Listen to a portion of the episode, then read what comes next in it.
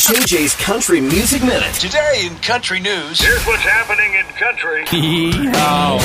A few months ago, I told you about the rumor that George Strait and Chris Stapleton might be working on recording something together. They've toured a lot together recently, so it only makes sense, right? It seems all but confirmed now after George posted a picture from the recording studio with Stapleton and the rest of the King's crew. Jordan Davis has a new single for radio called Tucson Too Soon, and it definitely leans into a Keith Whitley vibe.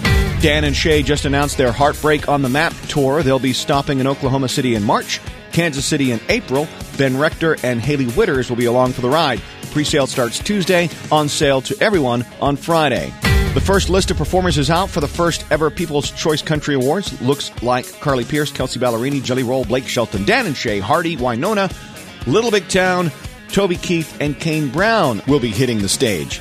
Oh, and next week is a big week for Kane. He was on his socials yesterday teasing info for a new tour on Wednesday and a new song called I Can Feel It on Thursday. And today you can download and listen to the new self titled fourth studio album from Brothers Osborne. John and I have really shared so much about our personal lives since the release of Skeletons, and you know, I guess we didn't realize it, when we created that we that there was some kind of barriers there that maybe we didn't realize and certainly didn't want there. And this time around, while we didn't necessarily poignantly or specifically talk about any of those topics, it was the first time we were able to create without any any barriers. Keep the country on all day. More country music news at KFDI.com and the 101.3 KFDI app.